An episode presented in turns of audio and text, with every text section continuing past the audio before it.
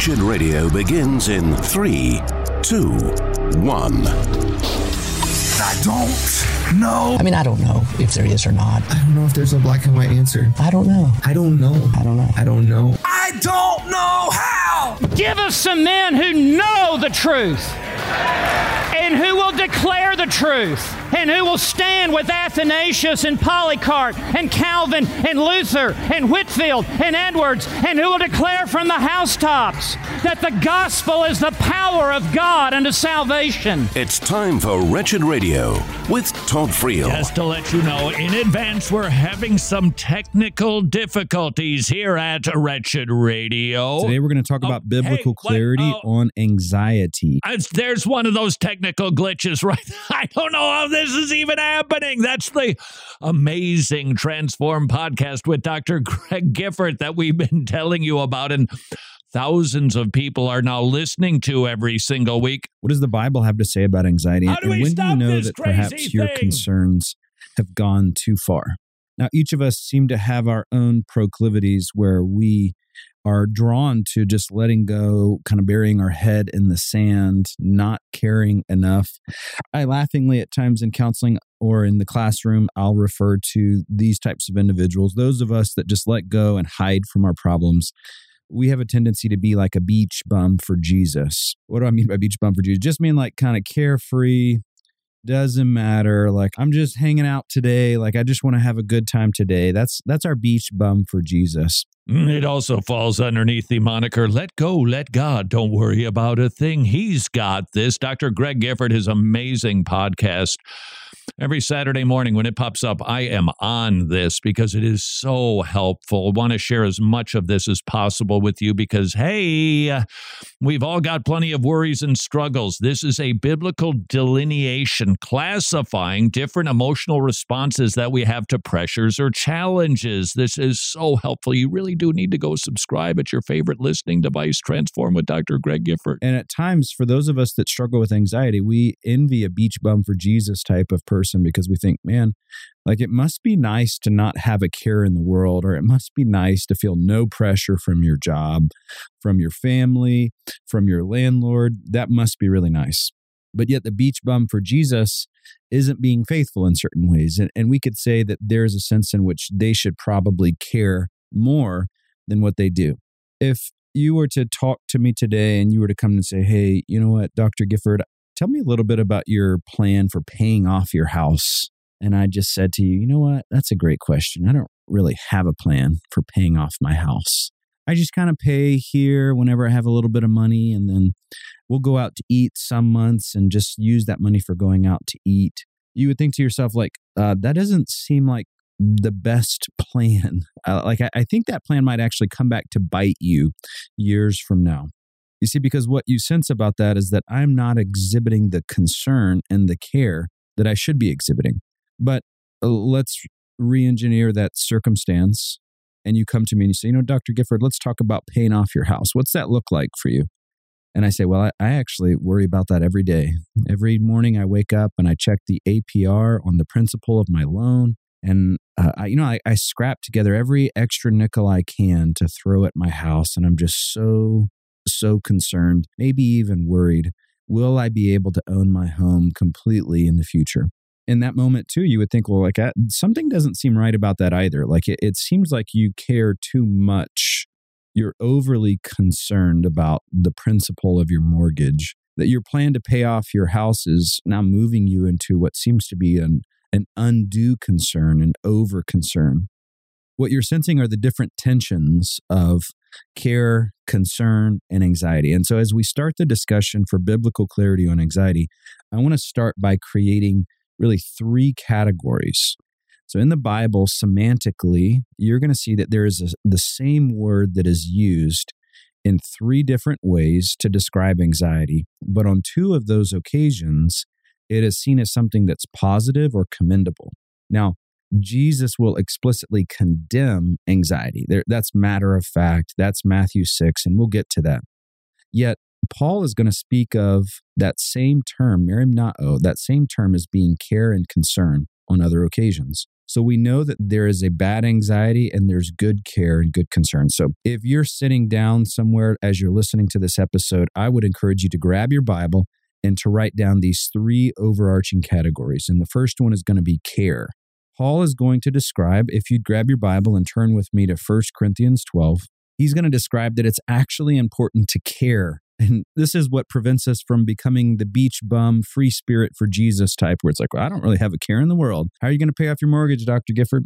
Maybe I will, maybe I won't. Maybe the bank will take my home back. I'm not sure. You see, there is something irresponsible about that because in the Bible, I am actually to care for certain things. If you go to 1 Corinthians 12, you'll recall that this is the section of scripture where Paul is addressing an, a disorderly church. And in this disorderly church, he is reminding them of their place with each other. You see, it seems like the church was wanting to find those elite individuals and to exalt them and say, hey, this is the person that's our teacher. This is Apollos. This is Paul. We're with them. They're the rock star. We're the follower of the superhero. But Paul says that's not the way the body of Christ is designed. That yes, there are more prominent members like an eye, but the hand is equally as necessary in the body of Christ. Embedded in this, Paul is going to use the same word that Jesus uses for anxiety, and Paul uses it in 1 Corinthians 12, verse 25. Let's look at that. Actually, I'm going to start halfway through verse 24 by way of context. Paul, writing to the Corinthians, says, But God has so composed the body, giving greater honor to the part that lacked it, that there may be no division in the body, but that the members may have the same care for one another. Okay, so this is the point that Paul's getting at. There is a diversity of gifts in the body. That's the point of the body of Christ, that not every person has the same gift and is the same member. But God has done that in such a way that there would be no division, that the entire body, like your human body, the entire body would understand its dependency on each other, and that the members may have the same care for one another. That term care is what's translated as anxiety when Jesus uses it in Matthew chapter 6. Hmm. Isn't that fascinating? You're listening to Dr. Greg Gifford, his amazing uh, Transformed with Dr. Greg Gifford. How providential is that? You can hear it every single week. He is embarking on a rather lengthy series on the subject that afflicts and affects all of us anxiety, but not all worry, if you will, is necessarily bad, as we just heard. We can care about things, we can be aware of things. So there are some forms of, if you will, air quotes, anxiety. Not a problem. But Paul says, I want you to have care for each other. I want you to have concern. That's why your translators have most likely translated this something like care or concern for one another. They haven't translated this as, I want you to be anxious for each other. because when we hear anxiety, as we should, we immediately go to, that's something that's wrong. That's something that I need to repent of. This is something that Jesus condemns. Yes, that's true. But here, Paul says that I do want you to care for each other. So, biblically speaking, to have clarity on anxiety, the first thing that we have to do is see that care is something that's appropriate. Now, Paul's going to use another term, and that is going to be concern. So, go over to Philippians chapter 2. Remember, Philippians is a book written to a church that were really supportive of Paul's ministry. And in chapter 1 and chapter 4, he speaks of them as being the only partners with him so, as Paul writes from his Roman imprisonment, he reminds them of how awesome they've been and how supportive they've been along the way. And he sends people to go back to visit this church. So he's in Rome, they're in Philippi, and he's going to send some people to come check in on them. Timothy is going to be one of those brothers that he's going to send. And listen to what he says about Timothy Philippians 2, verse 19. I hope in the Lord Jesus to send Timothy to you soon so that I too may be cheered by news of you. For I have no one like him who will be genuinely concerned for your welfare. Paul commends Timothy and is excited about Timothy coming back to visit the Philippians. But he says this about Timothy I have no one like him who will be genuinely concerned for your welfare. Epaphroditus is a Philippian. Epaphroditus is the one that would get sick trying to deliver the message to Paul, according to the last part of chapter 2. But Paul says of Timothy that he's going to be genuinely concerned. That term concern that's translated in the English as concern is the same word for anxiety that's used in Matthew 6 by Jesus. Hmm. So, our second category is that we would say there is a godly form of concern that you can have. Now, you're anxious to get to the type of anxiety that is sinful. What does that look like? Well, I'm afraid you're just going to have to go to Transformed with Dr. Greg Gifford and listen to the podcast yourself. It's biblically sound and it is so applicable. It is so helpful and it so shows how the Bible can deal with your issues because don't we find ourselves going, okay, well, I'm not supposed to be a beach bum. I'm not supposed to be hyper worried about everything. Uh, how do I delineate it? Three categories. There's different types of worry. Like every emotion can be sinful, can be not sinful. It would be really irresponsible of me right now to let you know that I wrote a book on the subject based on John 14 to 16 called Stressed Out, which describes the type of anxiety that's sinful as faithless worrying. That's from John 14 1. Don't let your heart be troubled. Believe in God, believe also in me. He connects the two. If you're not believing in God, you're going to be a you're to have a sinfully troubled heart. And that doesn't mean that you aren't troubled about events, circumstances. Jesus' heart was troubled in the right way when he was being tr- betrayed or thought about the crucifixion. That's non sinful. It is when we are worrying faithlessly that it is sinful. The new podcast, Transform with Dr. Greg Gifford. Get it? This is Wretched Radio. Ah, some good news. Two encouragements from the Tomorrow Clubs. They have hundreds of weekly kids' meeting clubs in Eastern Europe, but now they've expanded to Africa and the kids are swarming the Tomorrow Clubs. They have never seen greater attendance than the hundreds of new clubs that they are opening up in Africa. That should encourage all of us. The gospel is going forth and reaching kids in unreached places. Encouragement number two would you like to become a Tomorrow Clubs ministry partner? Your support will help the Tomorrow Clubs open up even more Tomorrow Clubs and reach even more kids with the gospel. Please consider becoming a ministry partner at tomorrowclubs.org slash wretched, tomorrowclubs.org slash wretched. Question Are you tired of the same old boring TV shows? Well, there is something that's not like anything else on Christian TV. It's Transformed, and it's back for season number two.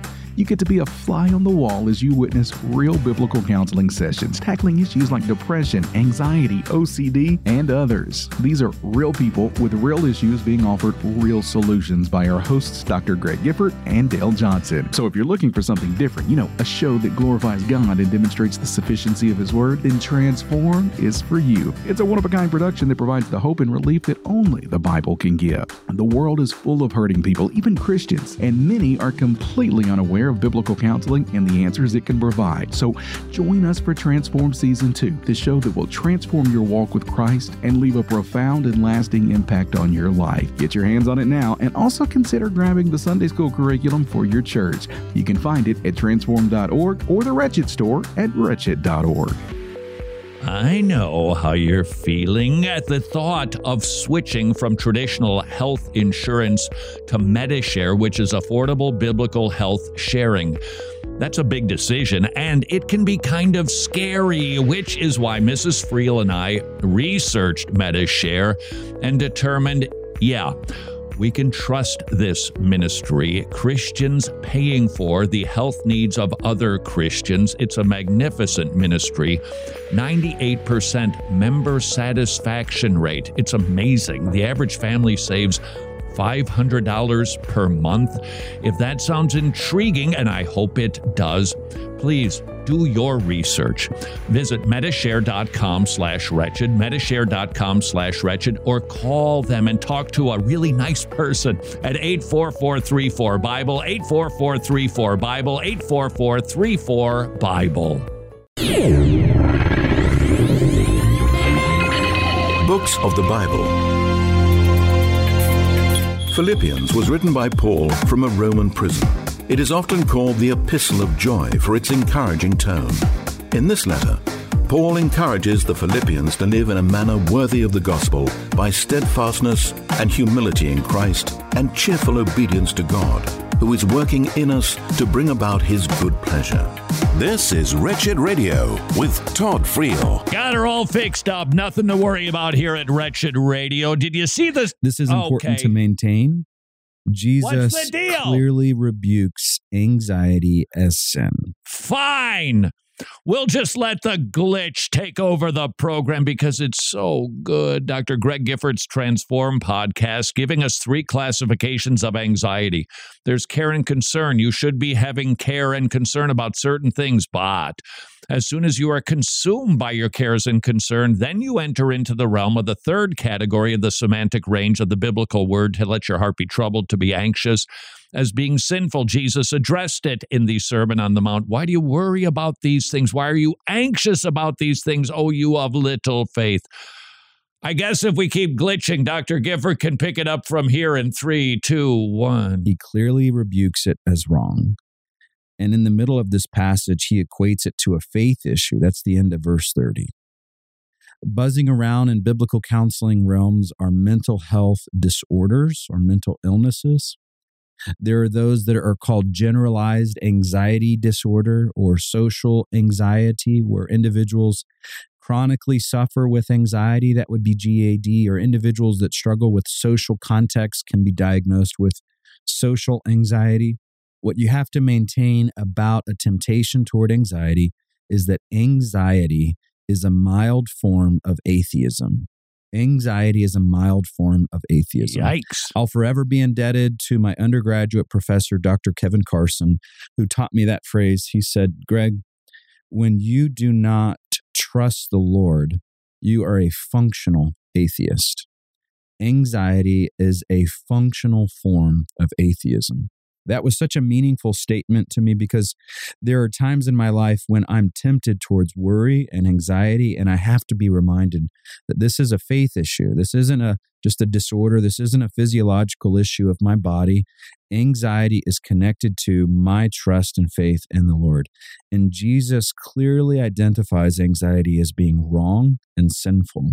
Other passages are going to teach this in similar ways. 1 Peter 5, Peter's going to say that you're to cast your cares onto the Lord because he cares for you. In Philippians 4, Paul is going to say that you're to be anxious for nothing.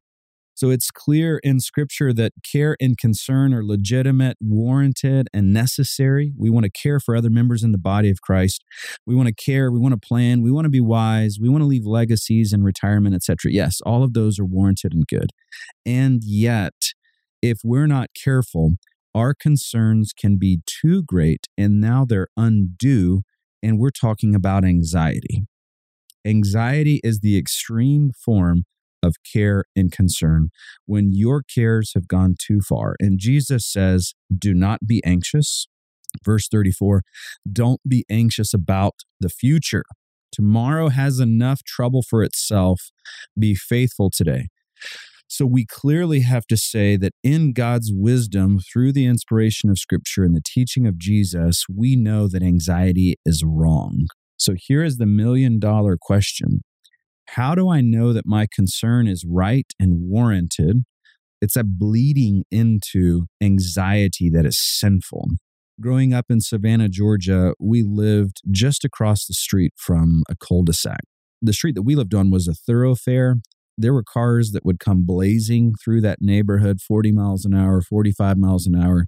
And think as a young child that's actually quite fast and quite scary. And so my parents were always very hesitant as a child for me to go out front and to play. And they would often say hey look you guys need to go across the street and you need to play on the cul-de-sac.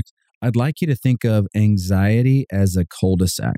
Anxiety is where what takes place is all my cares all my concerns they terminate on me how am I going to fix it? What am I going to do about it? Okay, I need to save more. I need to work harder. I need to get up earlier. I need to sleep less. I can do this. And what takes place is over time, I realize I can't do this and I'm worn down. I'm burdened. I'm losing sleep. I'm losing weight. I can lose hair even by being too anxious. The reality is that anxiety is a cul de sac because what takes place is all the cares and concerns, they stop with me, and I have to be the fixer of all of them. I find that those of us that struggle with anxiety often struggle with the desire to be in control. We got to fix it. We got to do it. The desire to be in control is the cul de sac. It's where I say, I got to do this. There's no functional thought of the Lord. And of course, formally, we would say, I know God's in control. Formally, I know that prayer is important and the scripture is true. But functionally, I'm in control. When I'm trying to discern the difference between a concern and anxiety, I have to be able to evaluate are all of these cares and concerns terminating with me? And that's why I'm worried. That's why I'm hesitant. That's why I'm over saving. That's why I'm losing sleep. That's why now I'm being rude and unkind in my words. It's because all these cares and concerns are mounting on me. But if this care and concern is a thoroughfare, it's a thoroughfare of cares and concerns to me, to the Lord. I know that most likely I'm not engaging in sinful anxiety, but rather what I'm doing is these cares and concerns are cares and concerns. They're legitimate. I do care about my mortgage, and yet I take those cares and concerns to the Lord. Let's go to one last passage. Let's go to 1 Peter chapter 5. This is As he's doing that, let me remind you, Dr. Greg Gifford's Transform podcast. It is available at your podcasting thingamajig subscribe. Every week you get gems like this. such a powerful analogy. It's like speaking of a stone. Peter says in 1 Peter 5, verse number 6 Humble yourselves, therefore, under the mighty hand of God, so that at the proper time he may exalt you, casting all your anxieties on him because he cares for you. Imagine that you're rolling a stone, a stone big enough that it takes an effort. And the call here is to roll those cares and concerns onto the Lord because He cares for you. I know that this is not unbiblical and ungodly anxiety whenever I'm taking my cares and concerns to the Lord. I'm entrusting Him to be the fixer. I know that He has to be my helper. I know that ultimately I can't do this, and He is the good, wise, all powerful God who can do this. When that's taking place, I am legitimately engaging in cares and concerns. But when I'm terminating all of my cares and concerns on myself, when this is a cul de sac and I'm stuck and I got to fix it and I got to figure it out and I got to work harder, look, we're talking about anxiety and that is sin. That is wrong. As you're evaluating the difference in your own life, there are two errors that you could make. One would be to legitimize your anxiety, where you say, you know what? I do have to do everything. If I don't do it, no one else is going to do it for me. I do have to work extra, sleep less. I have to grind in this season of life. And there's a sense in which you may need to work hard, but you do recognize that everything that you have is a gift from the Lord. What do you have that you did not receive? 1 Corinthians 4. And if you received it, then why do you boast? None of us can say that it's up to me. None of us can say that to be most theologically accurate, we have to say God uses my effort, but ultimately He's the one in control. He's the one in charge. So I work hard knowing that it's up to God to bless those efforts. So one error is to legitimize my anxiety and say it is up to me. Another error is to. Sorry, you'll just have to get the pot. That was really jerky. That was just plain jerky right there. Go the opposite and just not care. Some of us, when the pressure turns up, our tendency is to hide, to escape, to distract ourselves. We go into entertainment, we go into vacation mode, we go into hobby mode, and we just don't want to think about it. That is illegitimate because we are called to express godly care and concern. So we must maintain this tension. The cares and concerns of our life that are right and good, we bring to the Lord, and that prevents them from being unbiblical, ungodly anxiety. And now If- I want to if- turn. Hold on, hold on, Greg. If I might take his cul-de-sac, travel through, whatever the, the pass through, Thoroughfare. thoroughfare. Just think of your issue as luggage on top of the car. When we used to have luggage racks, maybe still do. The luggage that's up there, how how how much of that are you bearing? How much of that are you thinking that you need to get to the right destination? Now, we're not irresponsible, but you and I can't get anything to the destination unless the Lord wills it. And so you do see human effort and activity whilst relying on the Lord, whilst trusting Him, while recognizing He has this. And I'm not called to deliver the suitcases to the destination. I'm called to be faithful because I can't get. Don't say today or tomorrow you're going to go and do this business. Now, that doesn't mean you don't plan. It doesn't mean you don't prepare. You can even pack but that that doesn't guarantee that it's going to get done and so we find ourselves with human agency going about our business being faithful whilst trusting the lord and when we are doing that we are on the right side of the semantic range of anxiety when it is faithless worrying god doesn't have this i do that's sinful that is letting your heart be troubled in a faithless way that's why Jesus even showed this. He didn't just talk about it in Matthew 6, why are you sinking, Peter? Because you have little faith. Why are you worried about bread disciples? Because you have a little faith. When we're anxious about what's going to happen, it's because we have little faith. So use your human agency, be faithful, all the while trusting in the Lord, and you will stay on the right side of the line of anxiety. This is Wretched Radio.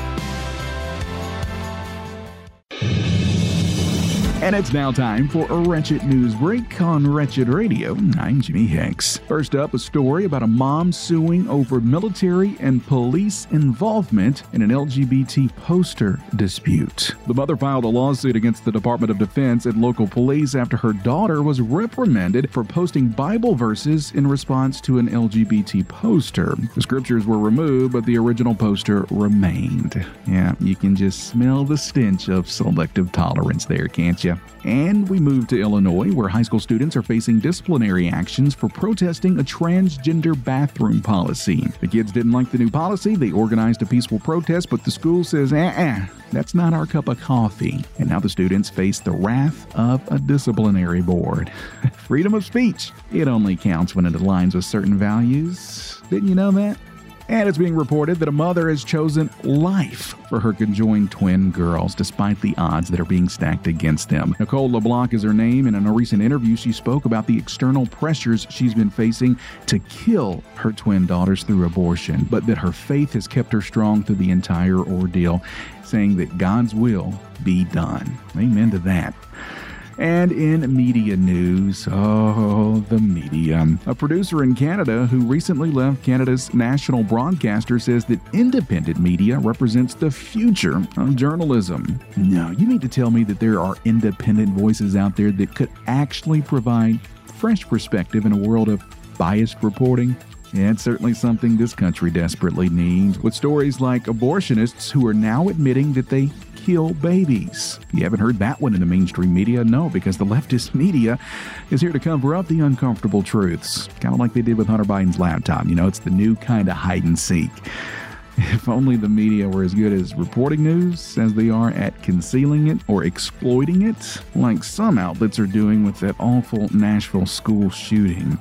It appears that some media outlets are already blaming that school shooting on a Tennessee law that bans sex change surgeries for minors. Not only is that shameful and disgusting, but it takes some pretty masterful mental gymnastics to connect those dots.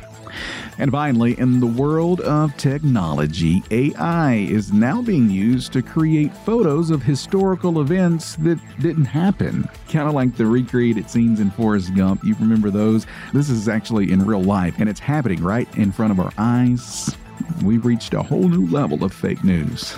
that somewhere in this country, Brian Williams is kicking himself, wishing this technology was around back in 2015. You know, he could have created proof of that helicopter story instead of being booted from NBC Nightly News.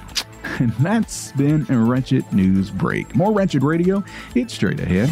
I'm Jimmy Hicks. Titles of Christ. In the Bible, Jesus is given many titles that teach us about who he is and what he has done. Jesus is called the firstborn. Jesus was the firstborn from death, resurrected that we may have life, and he is the firstborn over all creation, the preeminent Son, through whom we are adopted as sons and daughters of God the Father. This is Wretched Radio with Todd Friel. Pink Floyd's wish come true.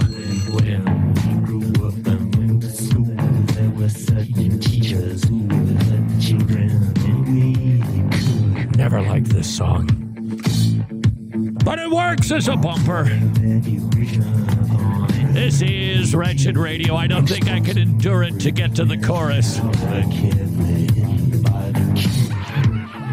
What's up? We're here, buddy. Ah, so creepy. This is Wretched Radio. Let me take you to school courtesy of a professor, now retired, writing an article in the American Renaissance titled From Dumb to Dangerous. The kids ain't getting smarter. Don't know if you've heard about this, but they're changing standards in New York. Why? Because the kids, well, they can't pass. And so, what do we do? Rather than pulling them up, we say, we'll just lower the standards. Last year, some schools posted shocking results in Schenectady. It's one of my favorite towns. Never been there. I sure do like to say it, though.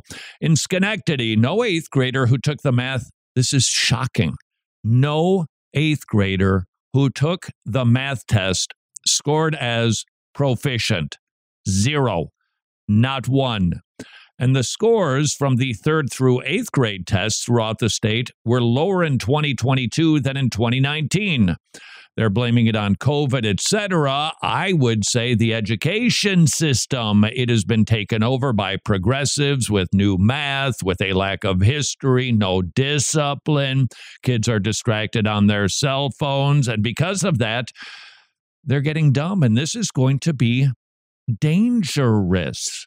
Let me take you to uh, Jeff Costello. He was a professor who just retired from many years of university teaching, a good portion of which was spent trying to understand the problems of my students, who changed dramatically over the course of my 30 year career. Toward the end, I was teaching Gen Z, that's the generation after the millennials, who, if anything, are worse well, of, of course, you're going to see a further eroding of education and values. That's been the agenda and goal now.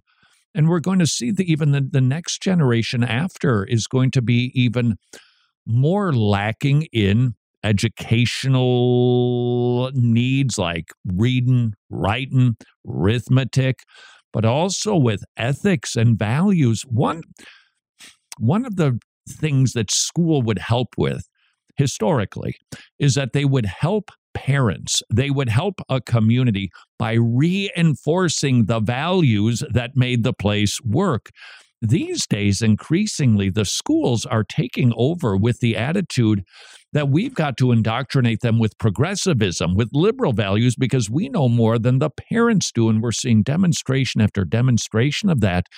And what this looks like for a society after another generation or two, This is a lengthy quote, but I think it is worth taking the journey to a university, a perspective of a university professor who saw the degradation of education when it came to our kids. My students combined ignorance with strident moral certainty. They seem to have had no general education at all and lacked the most basic knowledge of history, even recent history. They are immature, and emotionally fragile. He cites AOC. She's full of passion, and you ask her a question about it, and she crumbles because she has no idea what she's talking about, but she's absolutely certain she's right. She seems to be reflecting an entire generation. This is the observation of a professor. And by the way, if you're a younger person and you hear these screeds, um, they're not. We're trying to understand your generation whilst recognizing maybe you do not personify these new ideals and attitudes that many in your generation do. So we're we're not trying to like slam you. These are observations in general. Back to the university, many could not handle criticism, no matter how sugar coated. It took very little to reduce them to tears or to send them into fits of rage. They were shockingly bereft of intellectual curiosity and many gave the impression of having no internal life at all. Yikes. That is a rather sad assessment. It was difficult to get a class discussion going because my students were often unwilling to make judgments of any kind. If you teach Sunday school, youth group, um, maybe that's why you can't get the kids lit up because maybe increasingly there's no timber there to burn. I I will throw in a plug for Road Trip to Truth, though.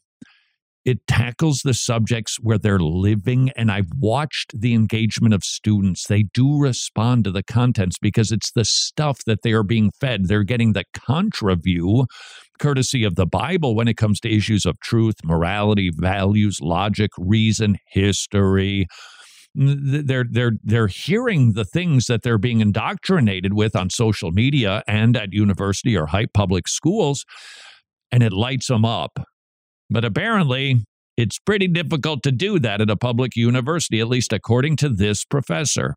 Partly this was because they had an intense fear of offending everyone, anyone. I've seen that. And that isn't a bad inclination. I think that should be a Christian inclination primarily. We shouldn't desire to offend people. We recognize speaking truth will offend people, but it shouldn't be our aim to act like a cable news host and just annoying. By the way, I got to tell you, it was Sunday afternoon, turned on the TV machine, and somebody in my family had been watching the Fox News channel. And this was Sunday afternoon. It should be like the Commodores, it should just be easy. But no, that it, it, clicked on and it was the start of a, of a, of a new show, whatever the show was. It was the top of the hour. And, and the woman, she, everything she was talking about was so edgy. And in Pennsylvania, these people did this. And in Columbus, these people did that. And I was so assaulted because I just haven't been consuming it. I've been watching All Creatures Great and Small, which is on the other end of the extreme. Wow. Is that ever benign? I felt like I was just getting hit like like I'm a speed bag. Every whoa, whoa, whoa, whoa, what's happening to the universe? Because they just pound you back to the university. In addition, they profess to believe that everything is relative and it's therefore wrong to judge. They also saw no inconsistency in espousing relativism and then, in the next moment, denouncing their political opponents as evil. Yeah, it's inconsistent. We know that. That observation has been made a gazillion times. But it's it's saturating a generation. Not everybody. They were up. By the way, if you're a if you're a Christian younger person and you want to distinguish yourself from your peers because you you you you want to be recognized as being exceptional, then be godly. Understand that there is a thing called reality and truth and hold on to it and cling to it and represent it. Show people, stand up for it, live your life according to it. And believe me, you are going to look different than most of your peers to the university. They were often shockingly amoral. Many lied to me, and I caught large numbers of them cheating on assignments. They were always looking for shortcuts. Almost none did the assigned reading. That ain't good for a generation, and wait until AI kicks in completely. You ain't going to get an original paper ever again if you work at the university system. It was common for them to visit me during my office hours and ask me to tell them exactly what I wanted them to say on tests. When I said I wanted to see evidence that they had done their own thinking, they would look panic stricken most of my students seem desperately unhappy and unfulfilled. Well, they are because you, you, you can't know fulfillment until you understand who you are and to whom you belong. I became convinced, and still am, that something had gone seriously wrong.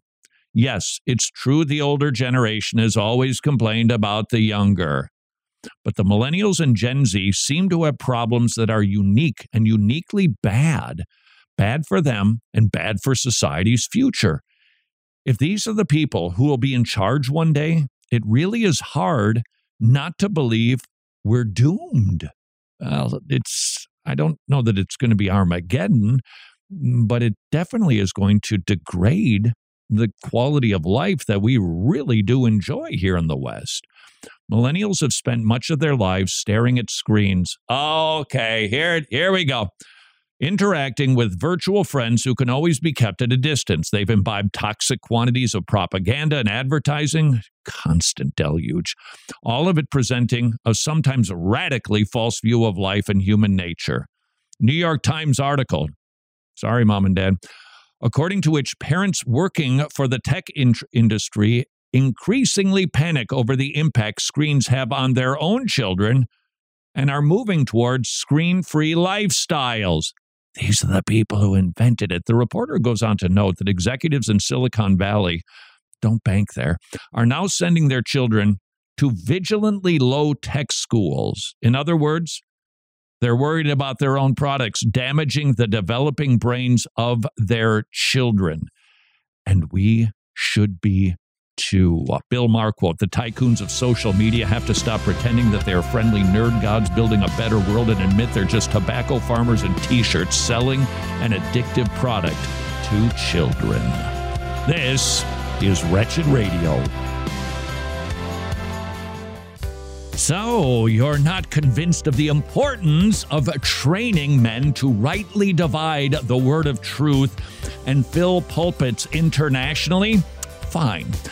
Then we'll let Paul Washer convince you. It is so important, not just important, it's absolutely essential to have a trained expositor of the scripture in every church. When we read through the book of Acts, we can see that the kingdom of God, the kingdom of Christ, advances as the word of God advances. Would you please consider joining the Masters Academy International in filling empty pulpits with men who can exposit the scriptures and advance the kingdom of God? It's a magnificent ministry with a generational impact.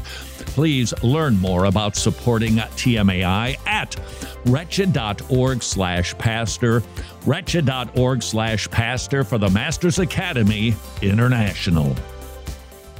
Hey, thanks for listening to Wretched Radio today, but we also have a small request. Would you consider, prayerfully of course, what it might look like if you partnered with us by becoming a gospel partner? See, we produce quite a bit of quality biblically sound content, but we can't do it alone. We need the support of incredible people just like you. And don't misunderstand this small request. We are grateful for your support as a listener, but we would love to take our relationship to the next level and invite you to prayerfully consider becoming an ongoing monthly Wretched Gospel partner. Your generous support keeps the lights on around here, but it also helps us to spread the gospel to millions of people all over the world. The ECFA digs into our books every single year so that you'll know there's no funny business ever going on with your donations. We're not flying in private jets, we're not taking limos to and from the office or lounging around in hot tubs while we brainstorm. So, what do you say? Will you partner with us to spread the gospel? All you have to do is visit wretched.org slash donate or text the word wretched to the number 44321. Wretched. Amazing grace. Amazing gospel. Busy, busy, busy. Last year, Preborn Ministries provided over 92,000 ultrasounds, 54,000 babies were saved, 69 ultrasound machines were placed, 10,000 people responded to the gospel. Preborn Ministries, very busy, saving babies, saving souls. Would you please consider partnering with Preborn Ministries? $28 per ultrasound. Five ultrasounds, $140. Yes, they are expensive, but they save lives. And Preborn Ministries uses good equipment with trained specialists, which is why the success rates are so staggeringly high at saving lives with preborn. Please consider supporting preborn at preborn.org slash wretched, preborn.org slash wretched. Names of God. We learn a lot about God from the names given to him in Scripture. One name is Jehovah Jireh. God will provide. When we were dead in sin and unrighteousness, God provided the righteousness he requires in Jesus Christ, our substitute. If God has provided for our salvation, how much more is he able to meet our daily needs? This is Wretched Radio with Todd Friel. Hey, hey, Jimmy, Yes. please remind me to breathe. Breathe. Well, not Now. Not now. Oh. When I get worked up. Okay. This is we really need to rehearse this better. this is going to perhaps get you as agitated as it did me. Please note there are many fine Christians who work in the public education system. I am truly glad that you are there, but the entire system it needs a revamp. Though the- just the the presuppositions behind the role of educator needs to be entirely scrapped. Now, we don't necessarily have to go back to the original intention of what it meant to be a teacher. It was an industry of service. It was sort of like medical professionals. Money wasn't the end game. Power and control and indoctrination, that was not primarily in view. It was to simply help people. These days, educators, ooh, remind me to breathe. This is from slate.com the education trend that is exacerbating the mental health emergency for youth. Now, this is written by somebody who believes the reason that we are seeing so many kids who have emotional struggles these days is because between February 2020 and May 2022, more than 300,000 educators resigned in the U.S. Whoa citing concerns over safety, burnout, and low pay, among other reasons, which they don't cite, like they can't stand having to indoctrinate the children with progressivism. Mm, but you already get the gist of this article and concern. The reason that so many kids are having mental health issues is because we don't have enough teachers. Oh, that ain't your job, teacher. You are to be teaching, not concerning yourself with the mental state of our children. Now, could you let parents know that they are observing changes in our children so that parents can deal with it? Yes. Might you do or say or teach some things that would help children to think better and understand the world rightly? Perhaps, but the job of the teacher should be to teach the fundamentals reading, writing, arithmetic. No, those those are the needs that our children have, and the role of the teacher is to fill them, not to be dealing with their mental health. That is the parent's concern.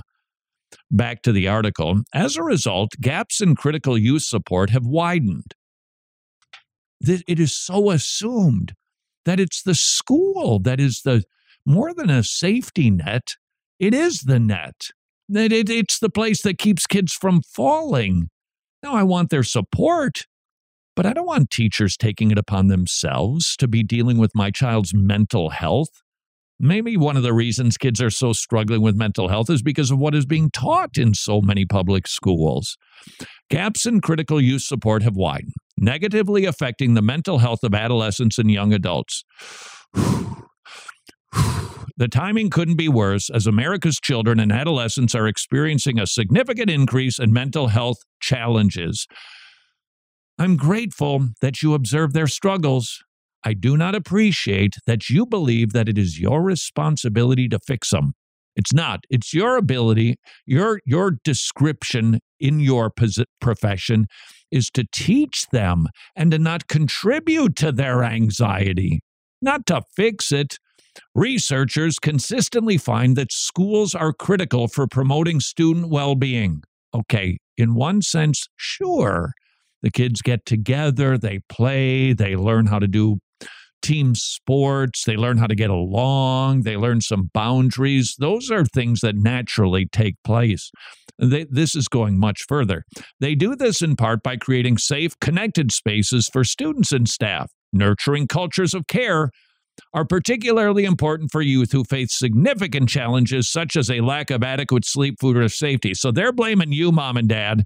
The reason these kids are so stressed out is because they are lacking at home. We're going to make up for your deficiency. They've got it entirely backwards.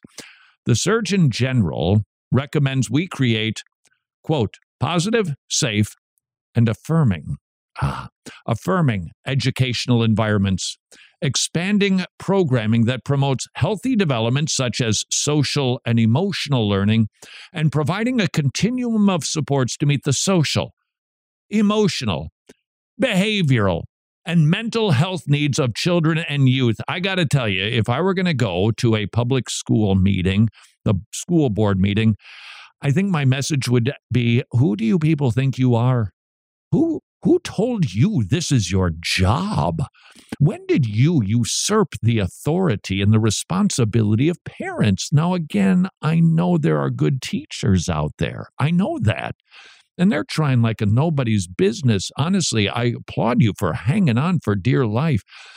But you're swimming upstream. These people, the chutzpah, they're going to make sure that our kids are socially, emotionally, and behaviorally performing to their what they believe is the correct standard. Whoa. Back off. As long as we're at school, a Bible college in England fires a theologian for basically quoting the Bible because it caused distress to the Bible college. It's Methodist in the UK, fired a Christian theologian and threatened to report him as a terrorist because of his tweets in opposition to homosexuality. Pray for this guy. Taught theology at Cliff College in Derbyshire, England. Was dismissed from the school after being accused of bringing the college into disrepute it could affect enrollment if they think that we actually adhere to what the Bible teaches at this Methodist college. Homosexuality is invading the church, he tweeted. Evangelicals no longer see the severity of this because they're busy apologizing for their apparently barbaric homophobia. He's a terrorist? Yes, yes, he is. The tweet went viral, and he responded, That is the conservative view. The acceptance of homosexuality as not sinful is an invasion upon the church doctrinally. This is not controversial.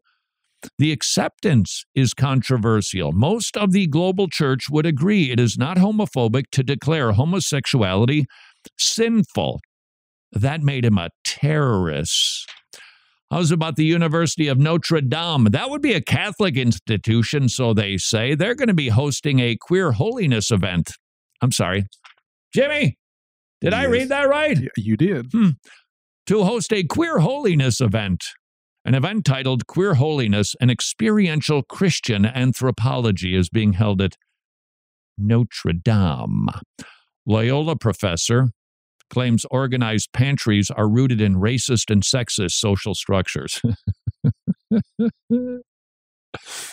you can't write this stuff.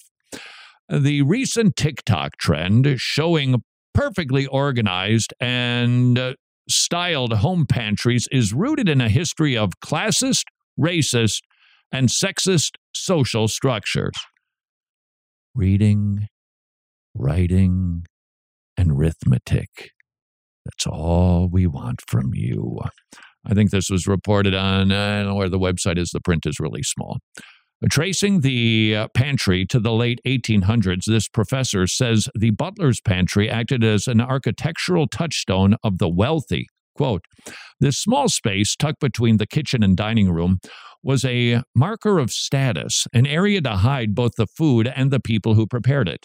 Um, actually, I think it was used just to help the preparation of it and keep the kitchen from being cluttered where you might be needing it to be not like a bomb went off. In the meantime, Colorado College science professor believes that astrophysics are steeped in systemic racism and white supremacy. Breathe, Todd. Uh, maybe a little late. Uh, Utah, they're just they passed a book ban that hey, if you've got something that is sexual in nature, you got to get rid of them. Why? Because the libraries are full of them.